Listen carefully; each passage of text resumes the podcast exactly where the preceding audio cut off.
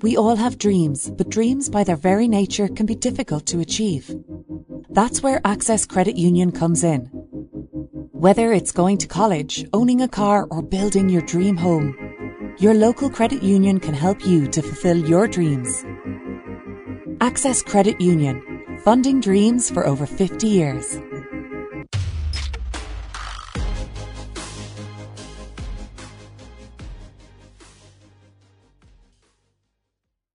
Close your eyes and pull like a dog. and a new Irish record for Phil Healy, 22.99.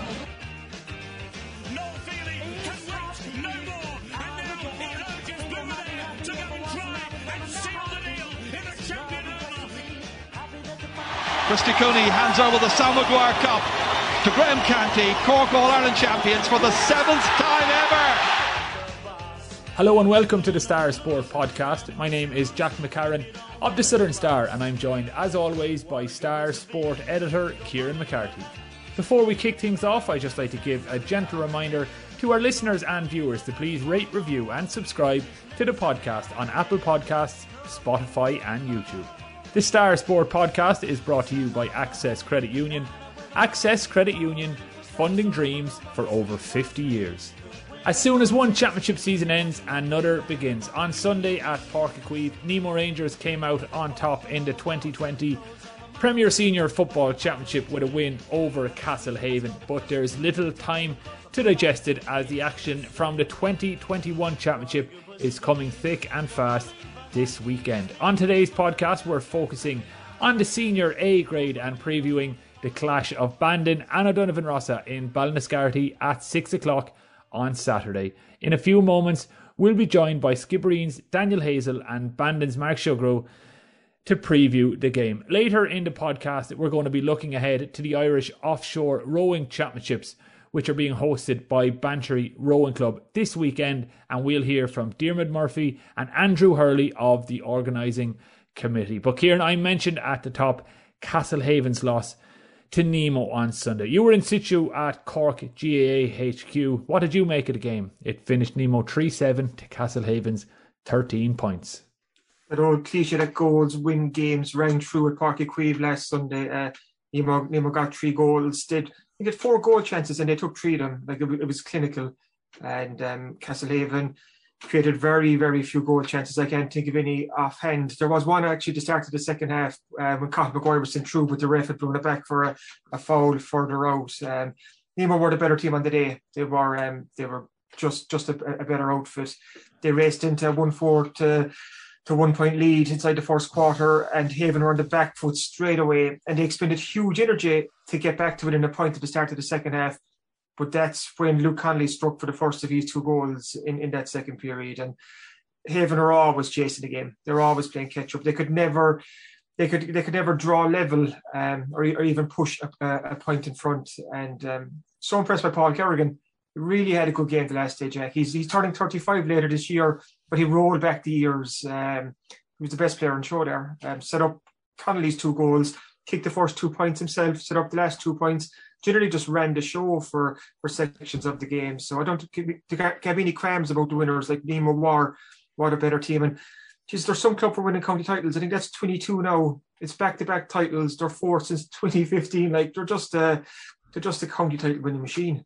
Yeah, you mentioned Paul Kerrigan there, and the old adage is that the first thing to go is your pace. But one thing is for certain, Kerrigan's pace is still there in bucket loads because when he turned on the afterburners, there was no one in the Castlehaven back six that could keep up with him, and his accuracy shooting points is just a thing of beauty to watch. When he takes on a shot, you kind of already know in your heart of hearts that he's going to find the black spot. So yeah, he was extremely impressive, and as you said, I think was it a record equaling or record breaking uh, yeah. number of county title wins he's after securing now. No, he's won nine county uh, senior football titles, which is which is a record. Like that's incredible. Um, he's first back in two thousand and five, so he's. He's now won as many county senior football titles as West Cork's most successful ever senior football club, Clonakilty, who've also won nine titles. But that's nine titles by Clan over their entire history, and Kerrigan has has racked up nine since 2005, which which is incredible. Um, you mentioned his pace there, like he think about Uí Chaoimh, it's such a big open pitch. You're thinking of a fellow, okay, 34, turning 35 in a couple of months' time. Um, maybe a big pitch like that won't suit him, but he was eating up the ground. And even towards the end of the, the game, when he was gassing a bit, he was just down in front of us. Um, down in front of us, uh, and you could see almost kind of he was on a hunched over trying to get his breath. But once he got the ball back in, he's all that experience just to pick a pass. And he, yeah. like I said, he set up the last two points. I think it was um, Barry O'Driscoll and James McDermott. He just clever again. And even look at Kerrigan's passes for Connolly's two goals. Like just really clever passes. But not not only that, not only can he spot the pass, but he can execute it as well. It's just uh, just a lesson there for for a, a load for everyone watching. Just a kind of a, a model pro. Um, for Castlehaven, it's not one that got away. It, it's not one that got away from them. Like they didn't deserve to win the last day. They were they were off the pace a bit. Um, good feel for them in some regards because they only got the Cahalanes back in training just last Wednesday night. So what, four or five days out from the game. So that's Damien, Connor, and Jack who who have been hurling predominantly for the last twelve months. So from the last time that Haven played in the championship, the three Cahalanes have all gone through two intercounty hurling championships each um, Jack under 20, and then Damien and Connor with, with, with the Cork seniors. So Haven didn't have a settled team coming into it. And you could see that in that open quarter. They looked like a team trying to find their feet and get to know each other again. And that's when they slipped six points behind. But like I said, credit to them. They got back. They got it back to a point. Um, Brian Hurley, even though he wasn't moving as freely um, as, usually is, but that's obviously because of the, the, hamstring injury that, that he's been suffering with. He still kicked eight points and he was um, he was their leading light. You'd you'd wonder what a fully fit Brian Hurley would have done if the Brian Hurley that we saw down in Killarney that day that ripped Kerry apart in those first 15 minutes. If if Haven had him inside there, um, what could he have, have done to that Haven defense, that Nemo defense? Um, but like I said, I don't think they live any qualms, Castlehaven. They they know they came up short. They know where they came up short too. Like they had nine second half wides, and some of them are pretty poor as well. So they've um, they've plenty to work on ahead of the, the new championship, but they don't have any time to feel sorry for themselves either. Yeah, well, it was an entertaining game. It was great to see uh, at least some fans back in the stadium. I think there was around 3,000. There was a good atmosphere. And as you mentioned, there's no time to waste because the new championship gets underway in just a matter of a few days. And as I said, we're going to focus on Bandon and Skibbereen on this week's podcast. But before we do, just one more story I think that's worth touching on at the top of the show, and that is Sheffield United's newest signing, and that is, of course, Bandon's Conor Hourihane. He signed a season long loan, Kieran. And what do you think this means for Connor's career going forward? It seems like a good move, considering the fact that there is a strong Irish contingent at Bramall Lane. There's obviously Didsy McGoldrick, there is Enda Stevens, John Egan. I'm sure there's another one or two that I'm forgetting, but they're bottom or second bottom of the championship, five games played, no wins. But from Connor's perspective, he's going to play a lot of football. Hundred percent. Um, I know he captained Villa in the, the Carabao Cup against Barrow last week, um, but that was his first appearance of the season for, for Villa. And if, and, and if truth be told, he's not going to play many minutes for Villa in the Premier League this year. He was on the bench right for the last two league games, but he never came on. So he wants to play first team football. He's 30 years of age now. He's turning 31 in February. So like there's only a, a, certain amount of he knows that that window to play at the at the highest level only lasts a certain amount of time. So he wants to play minutes, and he should get those at Sheffield United. Um, they've obviously they were relegated from the Premier League last season, so they're they're down in the Championship, and think they haven't started the season well. Like you said, I think they have two points after after five games but there's a good team there and it's a good club. So it seems like a good fit for Conor. And uh, it's a season long loan deal. And he's also in the last year of his contract with Aston Villa. So what it means, so like he's not going to play for Aston Villa again, but come next summer he'll be a free agent. So he'll have almost the power in his own hands to decide what the next move for him will be. So from from the outside looking in, looks looks quite a good move. He's going to a good solid club. Um, with, with, like I said, there are a lot of Irish lads there who he'll know pretty well. They have a good pedigree. They should shoot up that championship table once they find their feet. It's probably obviously been relegated was a setback, and um, they've uh, they, need to get going again, and and they will. Connor will play minutes. That will help him with Ireland too. um, if he wants to keep his place in that Ireland starting team. So it looks it looks a good move, uh, good move for Connor. And before he gets to Bramall Lane, he's obviously got a big game on Wednesday night down in the Algarve as Ireland take on Portugal in a World Cup qualifier in Faro. Manchester United's newest signing, Cristiano Ronaldo, is looking to break the all time record for international goals scored. He's got Ireland trying to stop him, which I find hard to envision. But Connor is likely to start as Ireland look to get their campaign back on track. So that's Wednesday night. We'll be fingers and toes crossed that he can do the business down there, then Ireland can sneak a point or at least keep the score respectable and don't get into a position where we're going to miss out on a chance to qualify for a World Cup because we conceded 10 and miss out on goal difference or something to that effect. But anyway, let's leave the soccer chat there for now. And coming up after the break, we're going to talk to O'Donovan Rossa's Daniel Hazel ahead of their Senior A Championship opener with Bandon this weekend. The Star Sport podcast is brought to you by Access Credit Union. Access Credit Union, funding dreams for over 50 years. On Saturday at 6 pm in Ballinascarthy, O'Donovan Rossa take on Bandon in the opening round of the Senior A Football Championship. In a few moments, we're going to hear from Skibs, Daniel Hazel, and Bandon's Mark Sugrue.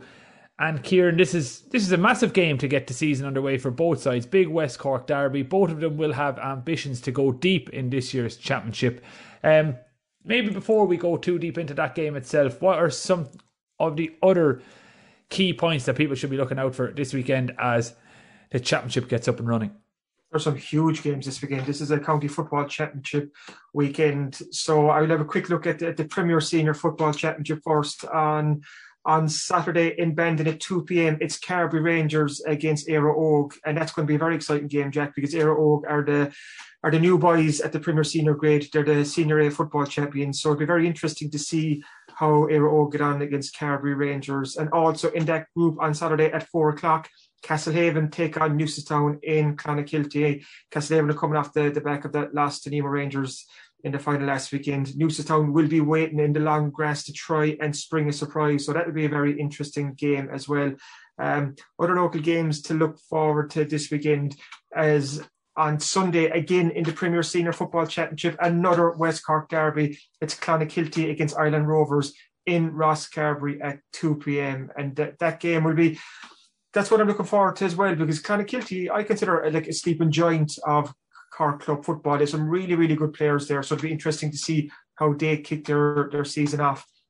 Then at the senior A football grade, I know we're going to be having a quick chat about O'Donovan Rossa and Bandon quite soon, but also in, in that same group um, this weekend, on Sunday, it's Ballingeary against Dohenys in Kilmichael at 2 p.m. So that's another another good game to look forward to. Bantry Blues also kick off their Senior A football championship campaign on Sunday. They take on Clyda Rovers in Kilmurry at four. Uh, sorry, at two p. At 2 p.m. as well, yeah. So there's there's a lot of games there, and even going down to the Premier Intermediate football and intermediate grades, there, there's a lot going on.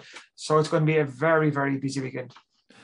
Okay, well let's switch our focus then to the game we're going to chat about, and it's Bandon against O'Donovan Rossa in Ballinascarthy at 6 p.m. on Saturday. As I mentioned, we're going to hear from inside both camps in just a moment. But Kieran, just give us your own thoughts on both these sides. What are they looking to do in the championship this year?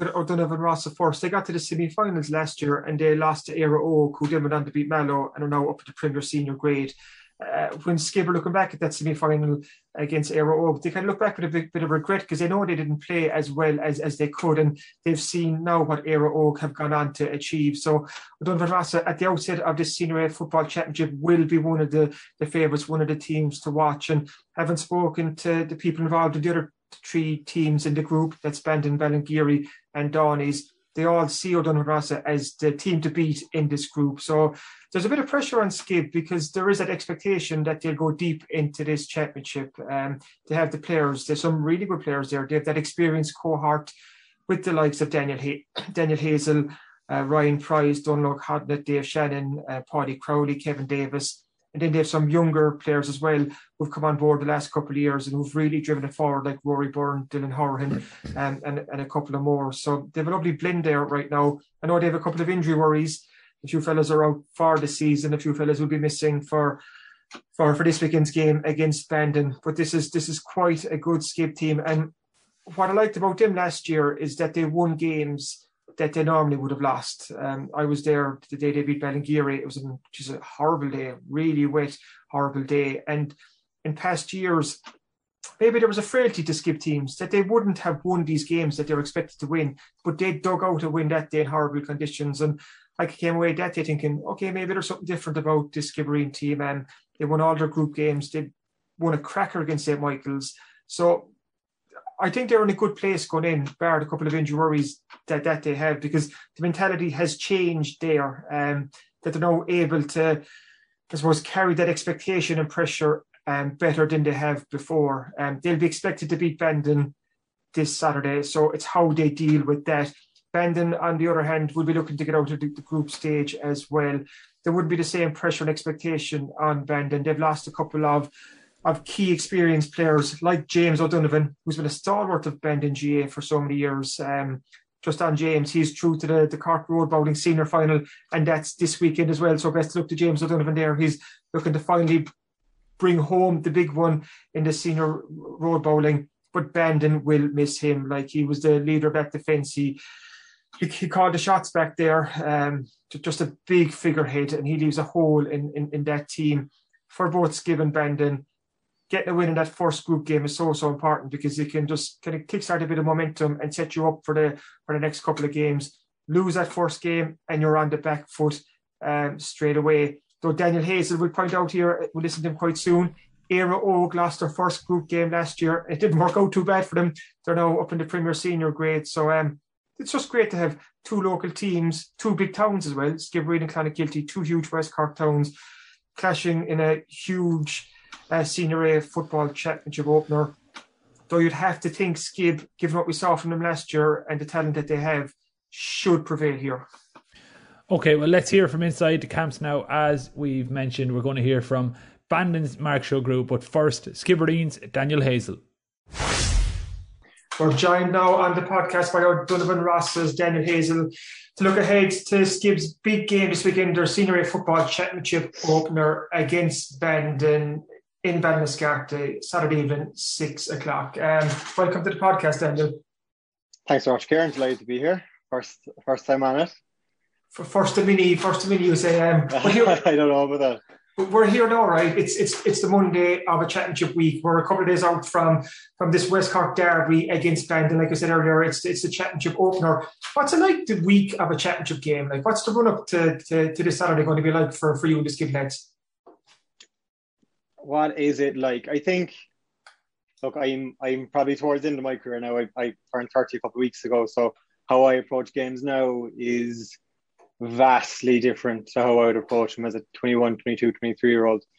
You know, look, at this stage, all the hard work is done, all your fitness work is done, all of your ball work is done. You've done, you've played all your games. This week is just about, you know, controlling what you can control. You're, like people are sick of hearing it when you talk about Dublin. You talk about Kerry, you talk about Mayo, it's about controlling the controllable. So that's making sure you're sleeping right Monday to Friday, making sure you're eating right, making sure you're recovering right. You know, just just taking care of your body all week long. Whereas when I was younger, I would have tried to, you know, I probably get myself tired early on the week thinking about what's coming up. And it's no, don't get me wrong, it's still important to visualize what the game is like and how you're going to play, but you don't want to expend all your mental energy before you get there on Saturday evening. You know, really, when it all comes down to it, all that matters is kind of the 70, 75 minutes around the match Saturday evening and probably a couple hours beforehand from from using your mental energy. But everything else outside of that is just preparing for the week. You know, look, we'll we'll train twice. We'll train Tuesday, Friday. Tuesday, we'll just be getting our ball skills in, just going over what our game plan is for Saturday. Friday, we're just going to get together, have a little talk, Friday's very light, really. I'd say very few people actually go on the pitch. And then Saturday, it's just look, six months or four months of training, however much that's what it's all for. So really, look, the week is just about getting yourself right whatever way you can. And I'm look again. I'm lucky. I've gone through a lot of championship years at this stage. It, I, I have I'd have a routine down, and it's just about being relaxed for someone as experienced as yourself, Daniel, and you've did a, a lot of championship games just give over the years, would you get nervous or excited? Like, what's the feeling like? Let's say, take me to Saturday morning, match day, a couple of hours out from from travelling to bed to take on Bandon. What's that like? Are you still, is there butterflies in the stomach, or what's the feeling like? Uh, big time, yeah. Look, I think, you know, again, as you get older, you start thinking more and more about the demands that football makes in your life. And let's not kid anybody. We're amateur players, but it still demands a lot of attention and it demands a lot of discipline and it demands a lot of hard work to get yourself into a position where you can perform for your team. And that's what it's all about. And you know, you you weigh up you weigh up the pros and cons each year of doing this and doing that. Little knocks your body has, you know, you might be in a certain place of work, you might have a girlfriend, these type of things. And really, when it comes down to it, it all pales, in my opinion, against the feeling you get playing championship for your hometown. Like I am immensely proud anytime I get to go out and play for Skib with my Skib jersey on. The the couple hours beforehand, you'd be I'd be as nervous now. Well, ner- nervous mightn't be the right word actually. I would have you know butterflies anticipation the same way now that I would have had ten years ago. I would have probably been more nervous when I was younger, just because you're going out trying to prove things and this and that. But I'm a bit more confident myself now that it's just it's just anticipation coming up to the game and you know, but that doesn't that doesn't diminish it in any way. You're still just as proud. It's still great going out. You know, if you happen to play well, that's great. But what's most important is your team winning and getting over it. And those days when you get through a really tough championship game, there's nothing like it. In my in my life, I, I haven't experienced the elation that you would if you win a game by two or three points and it's been really tough. Like going back to last year, we scraped through a couple of wins you know, really tough wins. And they're some of the best wins I've had in my career. And, you know, people would say, oh, that will diminish as you get older. If anything, it's better because, you know, you know, at this stage, I've put, and other players in my team have done the same, you know, Ryan, Don Logue, Kevin, Mark, you know, we're all coming towards the end of our careers. We've all put 10 plus years in. So you understand the hard work it takes to get to this point. So if anything, it means more. You're you're, you're probably more you have more anticipation and you get a greater sense of joy after it. But like I mean, in the couple hours beforehand, I'm I'm a personally I'm a creature of habit. Um, I would do the exact same thing. I try to wake up at the same time, have the same breakfast, have the same mid morning snack. I would listen to like the same videos, watch the same or listen to the same podcast, watch the same videos, that type of thing. I would just be a creature of habit because it's all about trying to again you'd hear about all these flow states and that type of stuff. It's just trying to again control what you can control as much as you possibly can because that 70 minutes it, it can go either way. So you just want to make sure you're as prepared, the best prepared that you know you can be coming into it. And what a game to kick it all off with. Like it's two big West Cork towns going head to head this Saturday night, Skibbereen and Bandon What are your thoughts ahead of this game? And and even even for for a first round game, the fact it's it, it's a it's a West Cork team, it's that derby element. Does that add even extra spice to the to the whole occasion? I would say it does. As it happens, my father's actually a Bandon man, so I'll be. I'm not sure who he's going to be screaming for come Saturday night.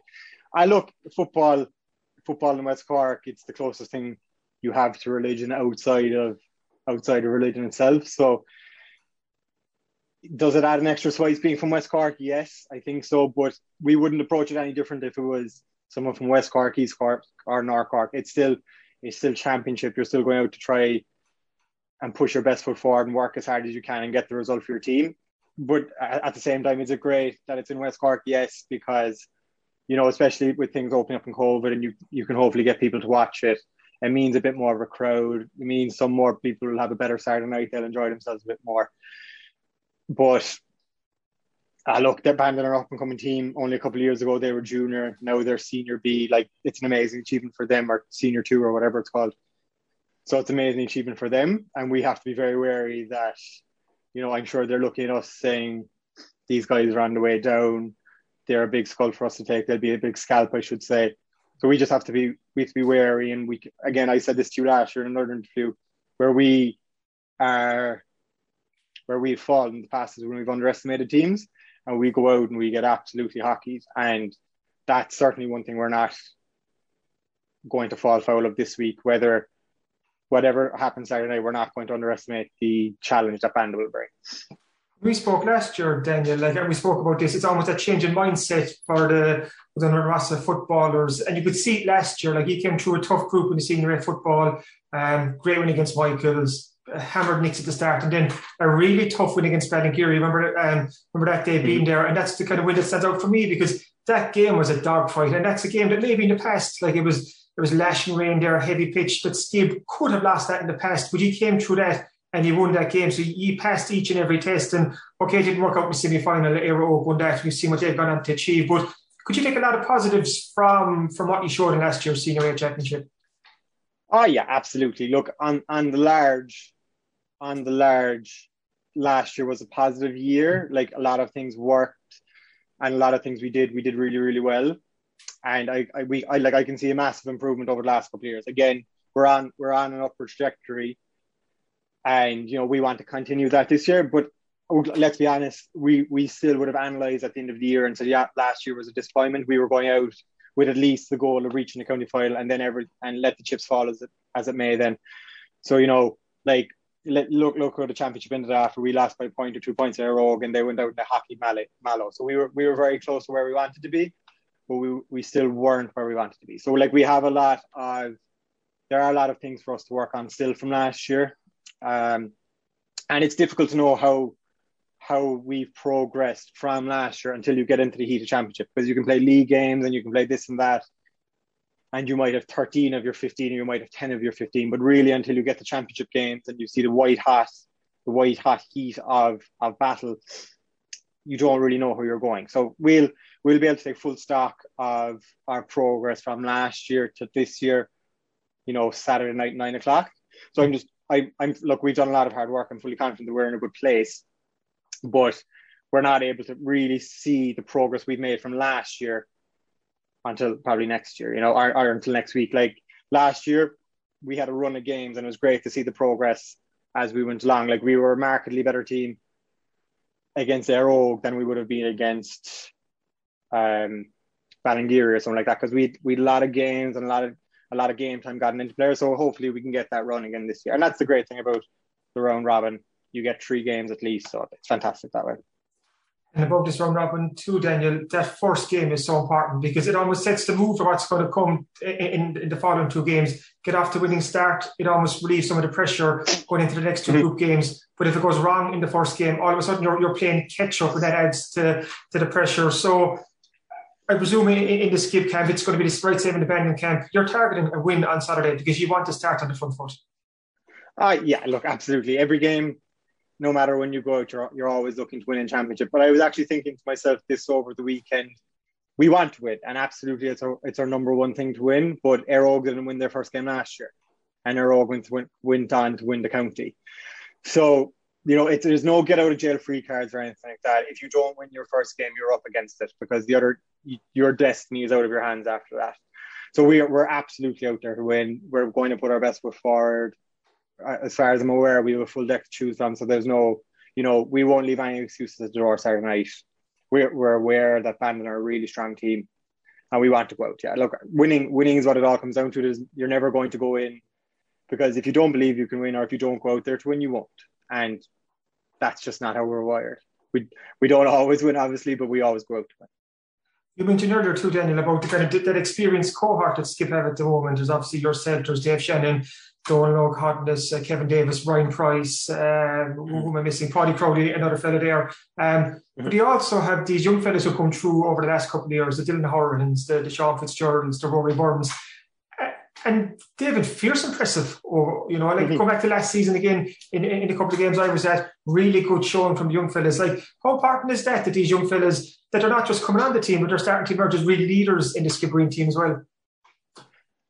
Uh, look, if I'm frank about it, we wouldn't be where we where we are if it if it wasn't for them. These guys, they brought in a sense of vigor. They really refreshed the setup. They have a completely, you know, they're not bogged down or weighed down by 10 years of championship like we are. they come in and they're full of vitality, they're full of energy. You know, at our trainings, they're bouncing off their feet a lot of time. They're full of crack, they're full of energy. If if if we didn't have them, we wouldn't be anywhere near where we were last year or where we are this year. That you know, really, and it happened again a lot of the games last year towards the end of it. It was those, it was those guys driving on. It was Dylan, it was Rory, it was Sean Fitz. But even on top of that, like we have guys that probably a year younger who, even in our preseason this year, I've seen crazy improvements on from you know Kevin Hurley, Elliot Conley, Elliot's younger brother Luke, Oisin Lucy, all of these guys. They they work really really hard, and the great thing about them is they're full of talent, but they're not they're not willing to to rest on that talent because talent doesn't get you anywhere today. They, they back it up with hard work. You know, a lot of these guys, their first overtrain, their last leave. So again, from my point of view, it's great to see that because whenever we do finish up and my age group finishes up, it's great to know that we have these younger guys there who are willing to put in the hard work.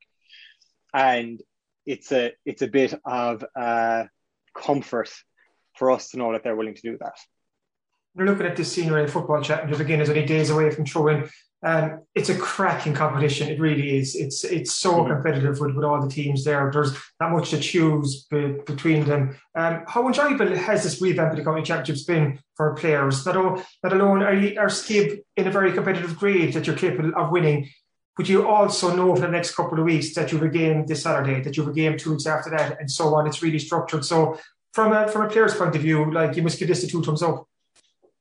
Oh, absolutely. Compared to, you know, the old rigmarole of, you know, first round and backdoor, and then you could be out, and games were thrown this way and that. You could play one week and not play again for six or seven weeks. That used to be very difficult, but to have the game structured and play week in week out is quite enjoyable. Now, in saying that, it's great in practice, but last year, you know, we went.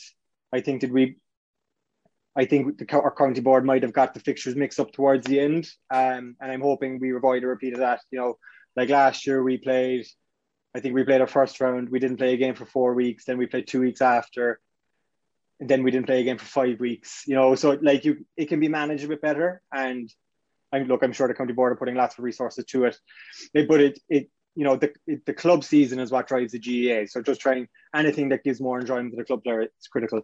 And if you're asking me which has been one of more, my more enjoyable years playing football last year, without a doubt, because you, you're guaranteed, you know, you're guaranteed at least three games. So all that training is worth it. We're going to hear too, and you're already reading the star away that the other teams in the group are saying oh, O'Donovan Rossa are favourites, that they're the they're the big name in the group, that they're the team to beat, and so on. Considering what she achieved last year, and even the history of, of what Skibb have done over the years, how does that mental of favourites for the group sit with sit with you, or is it something even you don't, don't even think about? How does it sit? Look, it would be. I think it'd be false to say that you know it hasn't been mentioned at some stage within our training. Like we're we're aware of of that, and how would I say it sits? I wouldn't say it sits easily because, as I've said before, anytime we go out with the notion that we're going to win a game or we deserve to win a game, we get hockeyed. And, you know, throughout the years, I can think of four or five occasions where that's happened. Clyda a couple of times, you know, just those type of games. We, we can't afford in Skibb to think that we deserve to win because then we, we inevitably don't. So I would say that mantle of favourites, it doesn't particularly sit easily with us. We do, you know, you don't deserve anything until after the final whistle is blown, and you you eventually the the better team always wins. So you deserve what you work for on the pitch in those sixty minutes, or seventy minutes, and we're backing it up week in week out. Um, it's look, it's not something we concentrate on training at all. We don't ever mention it. You know, on Saturday night, the the title of favourites or not favourites, whether it be us or Bandon, it doesn't really matter for anything. All that matters is 60 minutes, 70 minutes of, of, really, really hard work and doing the job that you're going out there to do. You know, the title of favourites, it doesn't kick a point over the bar, it doesn't score a penalty, it doesn't score a goal. It's look, it's a nice thing to have and it's nice things for other people to think about, but it doesn't it doesn't affect any of our training, it doesn't affect any of our decision making. Um, and I, I don't expect it will at any stage. And changing that mindset, like you said, and that's what Steve have have have achieved. That's why last season was so important too, because you kind of you backed up you know, the talk and you backed it up on the pitch with the performances. And like I said earlier, okay, to work out against Óg, but you could take a lot of positives that that you were kind of like a new Donovan Rossa was emerging because we could see it last year with, with a new mindset and there was this, a new a new steel and toughness there that maybe we hadn't seen in the years before. So is the hope now to build on that, Daniel, and even take it on a step or two further again? Ah, uh, yeah. Look again. I, I won't sit here and say we don't. Our aspirations aren't, you know, to at least get very, very far in this competition. We we certainly want to get as least as far as we got last season, if not further. Um, it, I'll be upfront and say to do anything less would be a, a, failure for our club, or a failure for our senior team, a failure for our management. We're going out at least to get that far, and then look, you get to the semi final, you get to the final. Anything can happen after that. You know, the day anything can happen on the day. So at least just you know you want to work hard enough to put yourself in that position. And you're right. Last year we saw a different side to ourselves. We we got the opportunity to you know work on a few things, test out a couple of players that we probably wouldn't have got if we stayed in senior A, if we're being honest, um, or if we stayed in Premier Senior or whatever, it's called. So yeah, look, it's it's been it's been refreshing and it's been great to be down in senior A. We you know it's given us opportunity, but at the end of the day, we we still want to be a premier senior club, and that's everything we're doing is working towards that. The first step of that journey starts at Ballinascarthy, six o'clock this Saturday. The very best of luck for the campaign ahead, Daniel. Thanks so much, Karen. Appreciate it. We're joined now on the podcast by Bandon dual footballer and hurler Mark Sugrue to have a look ahead to, to this weekend's game against O'Donovan Rossa. Uh, welcome to the podcast, Mark. Thank you very much. Um, like I said, you're, you're playing Skibb in Ballinascarthy this weekend. Pretty big game to kick off your Senior A football championship with. Um, what was your f- first reaction when you saw that group draw? And um, Bandon are in with Skibb, Ballingeary, and Dohenys. Like it's a fairly tasty looking group. Yeah, yeah. The, at the start, you were kind of half saying, "Did we get the toughest group?" But with the the teams in our division, now everyone is good. It doesn't matter who you get, really. Like Clyda last year, Dohenys, and for my they were t- three tough games as well, so it's going to be nothing nothing different really. The only thing with Éire Óg, I think they were probably a step above the rest of us at the time. And if you were to say who were the second best, you'd probably say Skibbereen in one way, especially with their experience being the top grade for so long. Where you could say we're still the new boys just after coming up from junior intermediate, premier intermediate. So it is kind of still new to us. You know, some some of these people are these these teams, even Dohenys, are seasoned campaigners now. So we have a, a lot of tough work ahead of us the next few weeks. Like I said, it's this Saturday, uh, kicking it off against Skibb. And what a game to kick it off. Like you said, Skibb were one of the top teams in last year's Senior A Football Championship. They went down to Óg, obviously went on, went on to win it. So what sort of challenge would you be expecting off Skibb this weekend?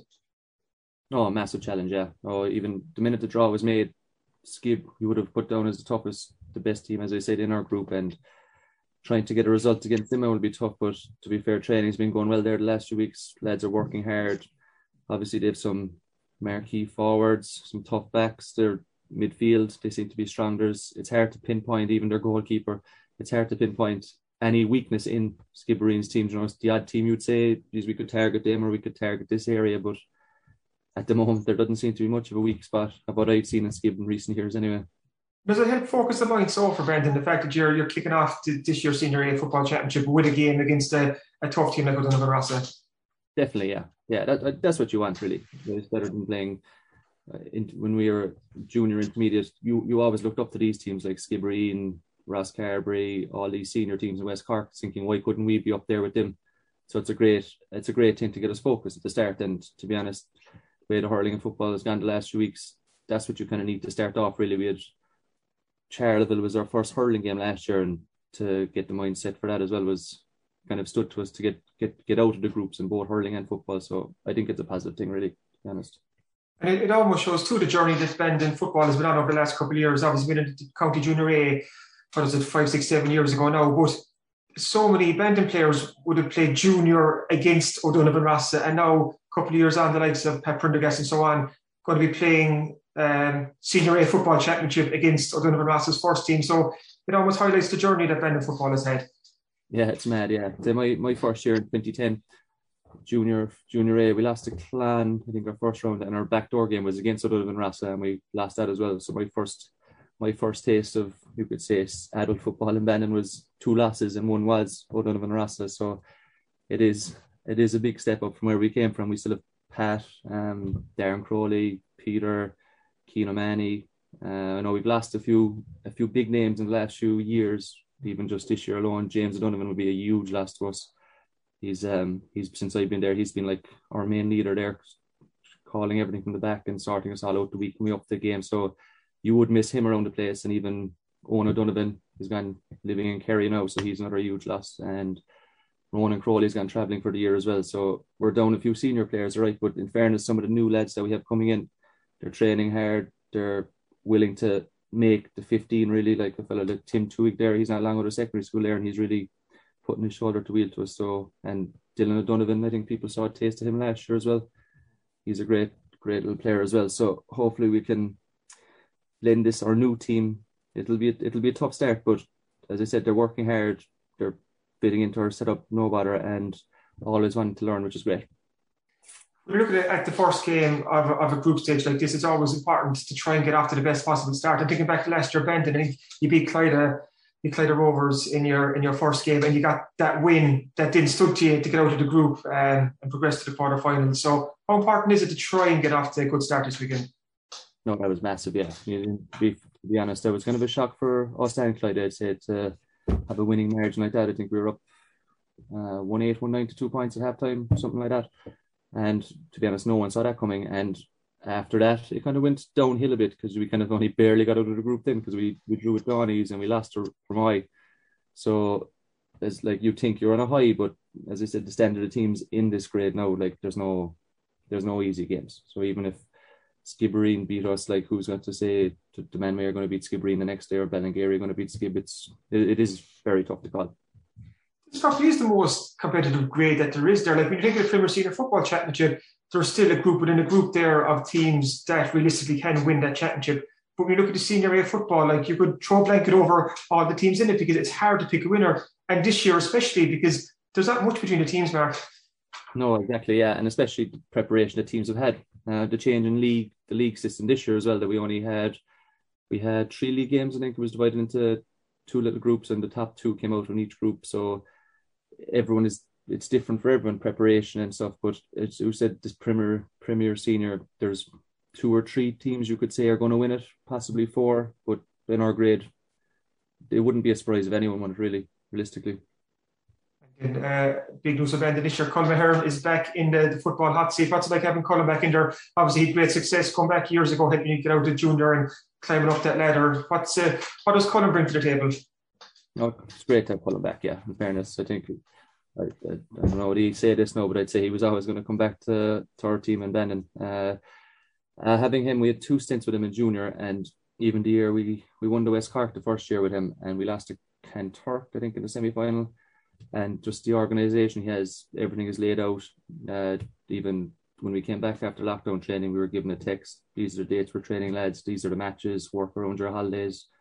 And in fairness, if you're if you're going away or anything with family, or you just let him know, and he is very understanding. But the way he he kind of sets everything up, I think hurling and football realistically, because when things are so well organized in hurl in football, the hurling has to be the exact same, you know, because people you don't want to drop your standards. So it is great having Colin back, yeah, and he he has great ideas and everything. In fairness, yeah.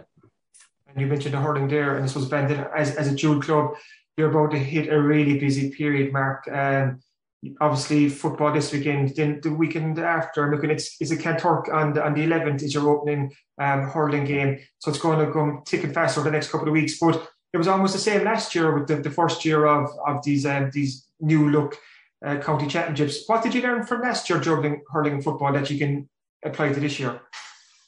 Uh, I suppose recovery is a big thing. Uh, the the system is brilliant. In fairness, I know it's a bit tighter now again with the with um lockdown and stuff, but if you had an extra week off between them, I think it's the ideal scenario really because we're playing games constantly, and I think just that extra break you you'll be playing four in a row. I think again this year, four weeks in a row, and then we have a week off, and then there's another two, and then if you get out of the group, you have to play the week after again and the week after that again. So we actually had four and four last year. So by the end of it, you could say I'd say we ran out of steam a bit. In fairness, people were on their feet, but uh, hopefully we're a bit fitter this year, hopefully, into these news, uh, some of the new lads breaking into our team. Hopefully, they'll have no fear and they'll just go for it, hopefully.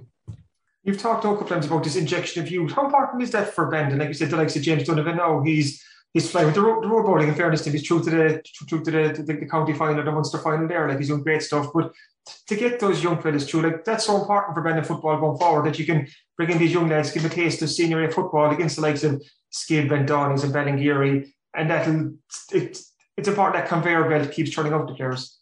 Yeah, exactly. James is yeah, he's flying it in the bowling already. Was at the two the two two of his scores there the last few weeks, and the football was holding him back. I'd say the last few years there'll be no stop. You know, I'd say. Um, really, uh, probably this. Uh, how would you say? Realistically, I suppose injecting youth in, you'd like to have one or two brought in every year if you had the ideal scenario, really. Like, but like our team since I've been playing, it's been the same 12, 13 players hurling and football roughly, and this year and last year is the first two years really that there's been a massive change in in players or overturning players. So, but that's not a bad thing either. I suppose getting thrown into the deep end, you just have to learn the tough way. Whether you win or lose, it'll be a learning curve for all of us this year again, and hopefully we'll build another dual team in the coming the coming twelve months, twenty four months. And as a player, how much are you looking forward to the next couple of weeks? Obviously, there wasn't much at the start of the year, like there was lockdown and so on. Then, then we got back on the field and we had the, the revamped county leagues, which were smaller than what we're used to. But now we're coming into championship season. Like, is it is there is would there be nerves before the game before the game? Like, will you get the championship haircut? Like, what's what's it like before looking forward to a busy couple of weeks of action? Ah, yeah, just don't to be if you if you if you didn't have nerves going into every game, there'd be something wrong with you really. Like, because you you want to win, you want to perform, you want to help out your teammates. It's not about you; it's about fifteen hundred people or the extra five or six who come on. Uh, I don't know the the way the training has been going. In fairness, has been people have been all our lads have been working very hard. It is it is hard to juggle the hurling and football realistically because you're doing hurling Tuesday, football Thursday, and then you'd have a football match and it'd be vice versa the week after. So there probably isn't the same amount of time to get fit realistically that we missed out in Monday or January, February, March, April like people have were doing things at home, but you do you do need to be together really to be pushing each other on, and there's nothing like a bit of camaraderie there when you're training, and when people are resting, everyone seems to be driving each other on. So that is the only downside I would say to this year, but everyone's looking forward to playing championship. Yeah, that's what you want. The league games are good to get going, but there's nothing like championship games. And I know this is probably a cliche, but considering the schedule of games that you've coming up in both football and hurling, is it really one game at a time? Like you can't look past um, Skibb this week and even cast the mind to okay, we've got Turtle hurling the following Saturday. You really have to just live in the moment and focus on the next game, the next game, the next game. Yeah, more so for dual clubs, dual clubs, I think, really, because you're literally going from jumping from one to another. At least if you were just doing football, you'd be playing this week and you'd have a two week break. So you could say, right, if we have any injuries this week, we have two or three weeks to get them back. So you are kind of planning for those games. But when you're playing every week, you literally have to see how people are Monday and Tuesday the day after and see plan for that week. Then who do I have? Who do I not have? Was this fella going well? Was this fella is he better coming on? You know, it's you do. There's no other way to do it. You have to go week by week. And finally, so and just to come back to, to the to the young Bandon players coming through, and it's great to see them coming through. As one of the more experienced lads, Mark, have you found yourself almost taking on this mantle of just showing them the ropes and so on. Like you've been there, you've done that, you've won counties, and you've achieved so much. But when you have these young fellas coming through, they're probably looking up to you and, and the older guys and because you've achieved so much. So would you kind of take a hands-on role and kind of just helping them settle into life at football and hurling at this level? Mm, I suppose, yeah, but as we still, as I said, we still have a few lads than me, like we Darren Crowley, Pat Prendergast, uh, Keen O'Mahony, Peter Murphy. There's still a lot of people they'd be nearly the the more leaders, talkers than me, really, realistically, especially Pat Prendergast. He's he's been playing it for I don't know how long, and people have seen what he's done and his commitment to the J. He's he's actually even tra- helping us out, training us in hurling this year because it was hard to get management at the start. So he's giving everything to us. So I think he's the main fella people look up to. I'd say in our club realistically. Yeah. I think that, I, I, don't know if when Pat does no intention of Pat hanging up his boots anytime soon. Like I'm not sure how many seasons he's gone on, but but it's incredible to see someone like him coming back year after year after year because it's such a great example for everyone. Oh, definitely, yeah. Even even I was talking to him last night there. Even the soccer club are trying to get him back for games as well. so they see they see what they're missing when he's not playing playing in between the sticks for them as well. But he he obviously loves it, yeah. And I suppose he always says the younger people coming through keeps him entertained and he enjoys getting out in the open. And you'd often see his kids down watching us training as well now. So kind of a family thing for him as well. Oh, no, great stuff. No, brilliant. No, best of luck this Saturday. You kick off against Stephen. I have a couple of busy weeks ahead, so I hope it all works out for you, Mark. Cheers. Thanks a million. We all have dreams, but dreams by their very nature can be difficult to achieve. That's where Access Credit Union comes in. Whether it's going to college, owning a car, or building your dream home, your local credit union can help you to fulfill your dreams. Access Credit Union, funding dreams for over 50 years. The Irish Offshore Rowing Championships take place this weekend and they're being hosted by Bantry Rowing Club. In a few moments, we're going to hear from Diarmaid Murphy and Andrew Hurley, who are both involved in organising this event. But Kieran, before we hear from the two lads, maybe give us a bit of an insight into what offshore rowing is as opposed to the rowing that we've all become so familiar with over the last number of years. Yeah, offshore rowing um, should not be confused with river rowing, and river rowing is synonymous with Paul O'Donovan and Fintan McCarthy and Skibbereen Rowing Club. Um, river rowing is two kilometres straight lane, A to B, as fast as you can. As Andrew Hurley will, will explain to us now quite soon as well.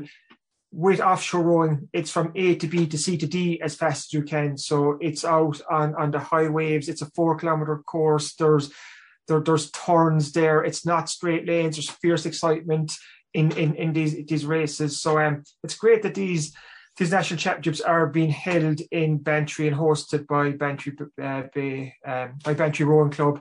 Um, it's a real coup for the club to bring these championships here because we'll have clubs from all over the country travelling down to Bantry, travelling down to West Cork, and batting it out for All Ireland honours. And there's a couple of, of Olympians um, taking part as well, as far as I know. Monica Dukarska and, and Ronan Byrne will be in, in different boats. So it's going to be very exciting couple of days of action this Saturday and Sunday. And the likes of Andrew Hurley, he's a very experienced rower himself as well. He's represented um, his club at, at world level at, at, a couple of um, a, a coastal rowing championships over the years, and he's also the regatta secretary this weekend. So he's a he's a very busy couple of days on offer, but it promises to be super super couple of Super Saturday and Sunday. It's a it's a big event. Uh, Bantry Rowing Club have put out all the stops. Um, they feel really confident that they will put on a good show, and I've, I've no doubt they will. Um, there's some really really good people in, involved in that club and uh, involved in in organising this event. And the whole town of Bantry has got behind the championships too, which which is great to see. So as you'll hear now from Andrew. From Andrew and Diarmaid, they're really excited about what this weekend will offer. Uh, huge weekend of rowing in the offing in Bantry this weekend as Bantry Rowing Club is hosting the Swift Irish Offshore Championships on Saturday and Sunday. Huge event for for for for Bantry Rowing Club and for the local sporting um, for the local sporting circles. I'm delighted to be joined by two of the men involved in organising this this huge event. Um, Regatta Director Diarmaid Murphy and Regatta Secretary Andrew Sheehan. Welcome to the podcast, lads. Thanks, Gareth. I want to come to you. Thanks very much. First, Andrew, this is the, the Irish Offshore Rowing Championships. It's one of the, the big events of the year. But can you explain to us first and to our listeners what offshore rowing is and, and how it differs from what we've seen in the Olympics um, a couple of weeks back? Yeah, absolutely. So um, offshore rowing falls under Rowing Ireland as well, but it whereas our river rowing and the Olympic lads they kind of take on the narrower boats Offshore rowing is the, the wilder cousin.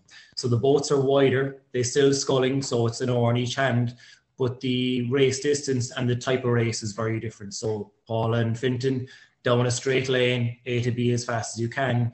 For the offshore, it's a 4K course. It's not a straight line. There's wide turns. There's no thing as a lane. It's a case of navigation is a huge part of the racing. Um, so it's double the Olympic distance. So Olympics is 2K. This is 4K and it's A to B to C to D as fast as you can. And there can be a little bit of tussling with getting around markers and turns. Um, and there's four main events: the single, double, quad, and then there's also a mixed double. And we're excited for the Irish Championships because we're the first year to bring in the under 18 quad as well. Like you said there, like it's it's a 4K course. It's twice as long as, as what viewers and listeners would have seen in, in, the Olympics. But there's so much involved. Like, there's so much excitement when it comes to offshore rowing as well, because the the race can ebb and flow. There's twists and turns. Like each race is a story in itself.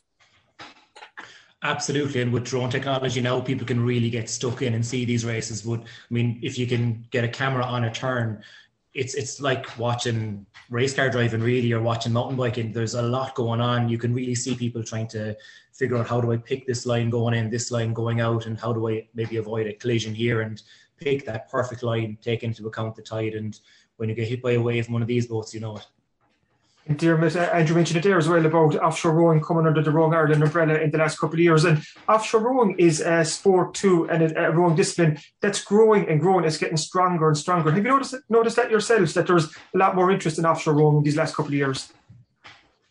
Definitely. Um, like we've been at it for a number of years. Andrew has been away to the World Championships representing us, I think, four or five times this stage, which has given our club a huge profile with it, really. And we're kind of veering towards offshore at the moment. Um, Andrew was saying, there's a lot more to it than just rowing flat out in a straight line for 2K. I mean, I've been out in races where the likes of Andrew, who's a lot younger than I am, only two races within a race. And there's a lot of skill and a bit of cuteness involved as well, and using the waves, the wind, and everything. So, you know, if you're rowing a six lane race in a Scara and you're you're not as fit as a younger guy, he's going to destroy you if he's technically as good as you, whatever. Whereas here you can, you know, you can get a lucky break, lucky wave, and puts everybody in with a chance, you know. And it's it's um it's better fun, I think, to be honest with you. There's great crack at it, um, and you get some very exciting venues, you know, including Bantry, obviously. And, and like we said as well, or I might have said it yet, but offshore rowing has been tipped for the Olympics in, in the next couple of cycles, which is very exciting as well. So it's a discipline of rowing that people in West Cork and beyond are going to become very, very familiar with over the next couple of years. And this weekend, it's right here on our doorstep. It's in Bantry. It's going to be an incredible spectacle. Uh, Dermot, talk to me about for Bantry Rowing Club to host the Irish Championships. Like, how, how big a deal is this, and how much of a coup is it for the club? Oh, it's a great honour, to be honest with you. Um, like we hosted a, a regatta at the event last year. We deployed before then, but last year was our we were kind of more concerned about having a good venue to do it because we know the harbour itself is is a great venue. We've hosted big events like the Atlantic Challenge there in the past over ten days, and you know we we're not afraid to run big events there. But to have the national titles, so the, the championships coming here is our look. We're delighted to host it. I mean, we have a huge local support, on water support, which is the main thing really, um, to run uh, a good quality and a safe event. You know. Um, and all the local guys with boats and ribs and everything, they're all on board. Um, and like you know, people in town are delighted. It's great. We're really, really happy with it. And like to have a few of the, I suppose, the fresh Olympians coming in, participating in a number of the events as well, gives it a little bit of a better profile. So, um, yeah, it's it's it's great for town. And uh, you can see the hotels and everything else like that, restaurants and everything are getting a lot of inquiries, and it's good. You know, the business is kind of is that side of it as well. You know, that um the the greater community benefit from it, I suppose, in some ways, and also have the um, have such a high profile event on their doorstep, you know. Like I said, it's great that it, it's here. Like you said there, Diarmaid, it's it's here on our on our back door. It's on our doorstep. It's a national championships, and Andrew, um, you are a roar as well. Like you're going to be double jobbing next weekend with it, as well as being so much involved in the organising and the running, running of the event. Yeah, you'll be racing as well. Talking about the course, it's a 4K course. What can roars expect in Bantry this weekend? Um, with Bantry, because the area is relatively sheltered, it, it, gets quite compressed. There's a few nice wind channels coming in. So if anybody hasn't done a bit of practicing in rough water, they're in for a bit of a surprise. But the course itself is in Bantry Inner Harbour. So we've got a lot of landmarks. So the course itself starts at the Bantry Aerodrome or Bantry Airstrip. So it's one of the largest venues ever offered in, I think, in any rowing regatta ever really in Ireland.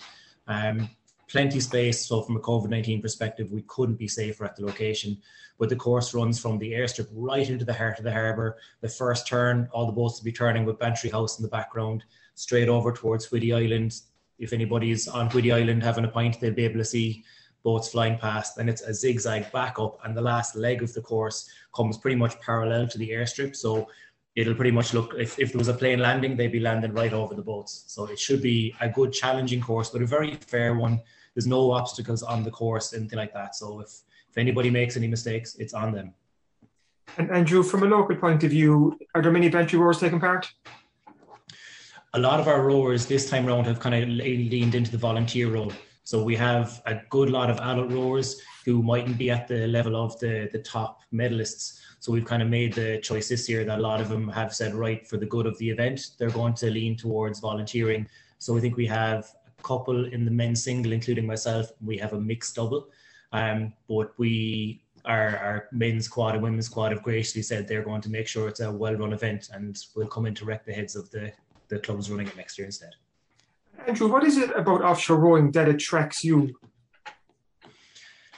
Initially, it was transitional. So I spent a lot of time on the riverside of rowing, came out of the sport for a bit, and getting back into sport isn't that easy because it's kind of a seven day a week commitment the offshore rowing offered me something different. The the race courses were different. It wasn't Inniscarra or Blessington every time. We were going to places like Bantry, various coastal areas around the country I hadn't been before. And coming in with a, a river sculling background, I was coming up against these guys who maybe didn't scull as well, but for some reason they were kicking my butt because they could read the waves, they could figure out how to get around course turns. So I slowly I got nabbed after my first race, and I haven't looked back since. And we're starting to see that a lot where you've guys maybe who transitioned out of the sport are coming back into offshore, and now the juniors are starting to come up through that as well. And you have a lot of river clubs like St. Killorgley now have a fantastic women's program. We're seeing Shandon come into the mix now. And a lot of river clubs are finding out that these offshore boats not only allow you a way to do more racing, they facilitate training. So they're a great training boat. And should the events go towards the Olympics, then they've gotten the bandwagon good and early. It's brilliant. It all sounds fantastic. And at Diarmaid as well, it was mentioned earlier that that Bantry held, you could almost call it a pilot event last year, kind of an offshore regatta to set the scene for this year. How important was that in 2020 to run that regatta and almost get the feel of what this weekend will be like? I suppose last year it was very important in two ways because I suppose firstly, um, we were doing the only other regatta, offshore regatta held outside of the Portmagee Championships, so the offshore championships that were held in Portmagee. So it gave a lot of the crews kind of a, a race before the champs, which was great. And it made sure that the event was fairly well attended and that then um, gave us a good idea how things were going to go for us this year. We, we kind of put a lot of time into it last year. Um, like I said earlier, we're not we're not afraid to run events. We're able to do it, but then you know it's a new uh, it's a new kind of discipline for us to host, and we were very very happy with it. To be honest with you, because the space down there, like Andrew said, um, we've been kindly donated the space by Rowe Pharmaceuticals in Bantry. Um, they shut down the aerodrome for three days. It's a it's an official aerodrome, so they have to do that. Um, and they've been more accommodating, and the space we have down there is huge. So we can all the crews would have their own space. We tried it last year; it worked. We have a few things to tweak, not an awful lot, um, but you know we were happy with it. And certainly doing it last year was, you know, you, again like we'd rather make mistakes last year than this year, you know. Um, but we're, we're confident enough that you know um, we have a lot of planning done, and we've been working very hard with the the offshore committee from Rowing Ireland that Andrew is also on. Have a bit of overlap, and um, we've met a few times, and we have our list, our boxes to tick, and we're getting through those, so we're quite happy with it and logistic wise too, Dermot, like there, there's an awful lot involved in hosting an event like this. So talk to us too a small bit about where are clubs coming from? What's the spread of clubs like um, who are taking part this weekend? And, and even how much is involved behind the scenes to run an event like this? Because we'll see the results this weekend when all the action takes place, like the sensational action in Bantry, like it'll be a weekend to remember. But like we won't see all the hard work that you've done in the background. So even how far out did you start planning for this? I suppose your last question answers that. That uh, well, initially that we we had a crack at it last year, um, and then we realised, look, okay, we can do this, and we can do it on a larger scale. And um, like oh, Andrew also mentioned as well, we have a lack of rowers this year because we realised the importance of having people, we'd say like beach masters that have to do the safety checks before they go on the water. These guys have to be rowers that they know what to look for. Um, as I said, safety is very, very important. All the guys driving the ribs on the water, all rowers as well. Going back to my, my dad's vintage, who's in his mid 70s, we've one or two lads out in ribs there as well that have been rowing for Bantry since the, club's foundation. All these guys would have rowed the gigs everything else in the past, the, the alls. We have the knowledge is there to run a good event, and all these guys have been used to doing it. So we've sacrificed our roars to run the event, really, I suppose, in many ways. Um, so look, we're kind of happy that the guys on the ground, um, you know, they have they have the mileage. So we'll, we'll run a good event, I guess, based on that alone. And Andrew, I almost loaded too much in, in Dermot's question there, but just uh, just for you, um, clubs from around the country, who can we expect to travel down to Bantry this weekend? Um, so we haven't kind of kind of from four corners. So there's a significant number of clubs coming from Northern Ireland. So the strongholds like Donegal Bay, Loughros Point, Carrandoo, Olderfleet, um, Kilnacilla would be some of the stronger clubs up north. Then as you go east, we have Arklow, Wicklow, um, there is a few smaller clubs that are building and building, and then the real stronghold of density of clubs is South West Cork and South Kerry. So you'll have Bantry, you'll have Myross, you'll have Castletownbere, you'll have Ring Rowing Club, um, Rosscarbery, and there a lot of these clubs are coming to us with eight, nine, ten crews, whereas a few years ago they might come at the chance with a quad race or a quad. Now they're coming at us with two quads, three mixed doubles, five or six single scullers from a club, so it's just exploded like this sport, like we, we've said in this chat, it's grown bigger and bigger. So can we lay the gauntlet down now, Andrew, to, to Paul and Fintan? If they really want to prove their worth, they really need to go offshore racing, don't they? Absolutely, absolutely. And look, they've won everything else now, so let's put it down. Entries close tonight, lads. So let's see, let's see what happens. Andrew, they might, they might, they might sneak in, yes, before tonight. Yeah, um, but no, the lads are aware of this style of rowing. Would have they would have seen it in the past as well, and some of their Olympic um, teammates are going to be racing with us now um, at the championships as well. So hopefully they'll be seen and like that. There's there's a variation on this sport called beach sprinting, which might be heading for the Olympics by 2028. It's it's I'm not the person to make that call by any means, but if it does go to the Olympics, then you're going to see an awful lot of troubles appearing.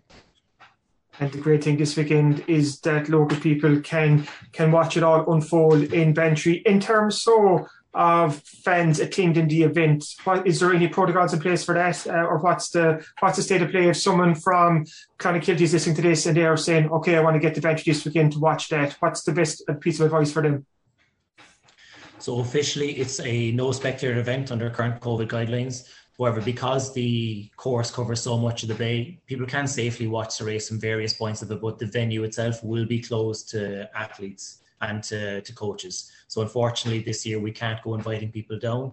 If somebody does come down, there is probably space that they can kind of view a race from a corner, but we'll be asking people to not come down their droves. Unfortunately, this time we'll just have to bring it back again in a few years and do it all again. I know it's going to be a spectacular event this weekend. Just wish everyone involved in the organising the very, very best of luck, and we'll catch up again soon. The Star Sport podcast is brought to you by Access Credit Union. Access Credit Union, funding dreams for over 50 years. Okay, Kieran, before we wrap up this week's podcast, let's quickly take a look at what readers can expect in this Thursday's Southern Star sports section. I've seen a preview of the front page with a pretty nice headline, I have to say myself. So, what else can readers look forward to this weekend? Uh, it's, it's worth congratulating now the Cork Senior Camogie team who are through to the All Ireland final. They they pulled off a shock. They beat the Cats. They dethroned Kilkenny uh, in sensational style last Sunday. Linda Collins, the, the Cork captain, disappointed to be dropped from the first 15. She was sprung from the bench late on and she scored a winning point in the 63rd minute. So, um, brilliant result for Carter through to the All Ireland final now, where they'll take on Galway in uh, I think it's September 12th. That game is on. Um, the only negative, and it is a big negative, um, is Orla Cronin was sent off late in the day. That's Inniscarra's Orla Cronin. She was sent off in the 57th minute.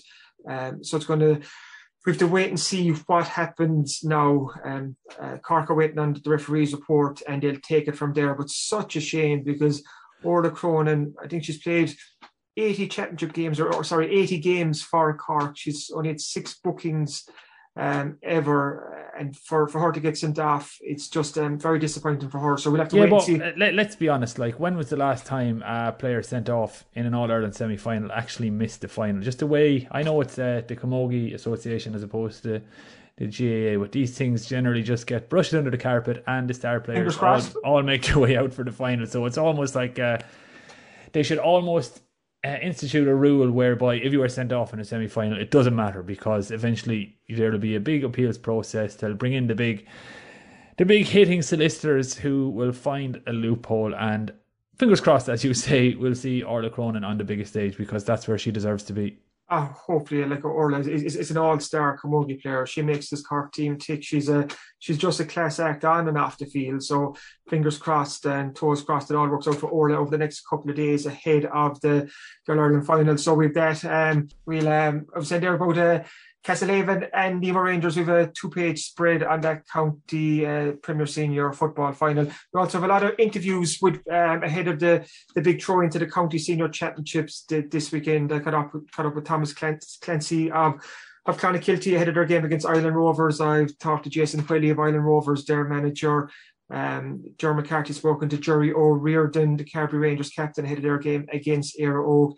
We also uh, also have interviews with the Doheny's manager, the the, the ben, Bantry Blues manager, Colin Cronin, and, and, more. So a lot to, for GFNs to sink their teeth into in this Thursday Southern Star. We've we've all the news as well from the, the local Carbery uh, Junior A hurling and football championships. There's a a good few games last weekend, so a lot going on there. Huge weekend too for for local bowlers at the All Ireland Road Bowling Championships up in um, up in Armagh last weekend. And Hannah Sexton won her fourth All Ireland underage road bowling title. Um, Hannah's from Timoleague. She's won it's now 216 and 218 All Ireland titles. Um, she's an incredible talent. Not only in road bowling, but she GA as well. She was part of the, the Cork Minor Camogie team that won um, the All Ireland Camogie title a couple of years back. So, so that's there. So and, and also, um, Emily Hegarty was presented with a West Cork Sports Star of the Month award at the Celtic Ross Hotel last Wednesday night, and had a quick catch up with her after. Um, and even though Jack, she's taken some deserved downtime after her Olympic bronze medal win in Tokyo. After only a couple of weeks after water, she's just itching to get back on it, and I think that's almost a, a kind of a, a, peek behind the curtain at the mentality of athletes at that level. They just can't they just find it hard, I think, to step outside the bubble. She's looking forward to getting back in the water this month, getting getting back rowing, um, getting back into the National Rowing Centre and doing what, what she does best. So congrats to Emily on winning her, her West Cork Sports Star Award. And so there's that interview with Emily and a lot, lot more in Thursday Star. And as always, if you can't make it to the shops, you can always purchase the Southern Star digital edition via our website or app. Just go to www.southernstar.ie forward slash e-paper and you can read the Southern Star and the Southern Star sports section for less than two euro per week. Absolute bargain. Thanks for listening to the Star Sport podcast. We'll be back at the same time next week. If you enjoy these shows, please make sure to rate, review, and subscribe on Apple Podcasts, Spotify, YouTube, or wherever you get your podcasts. Slán Tamil.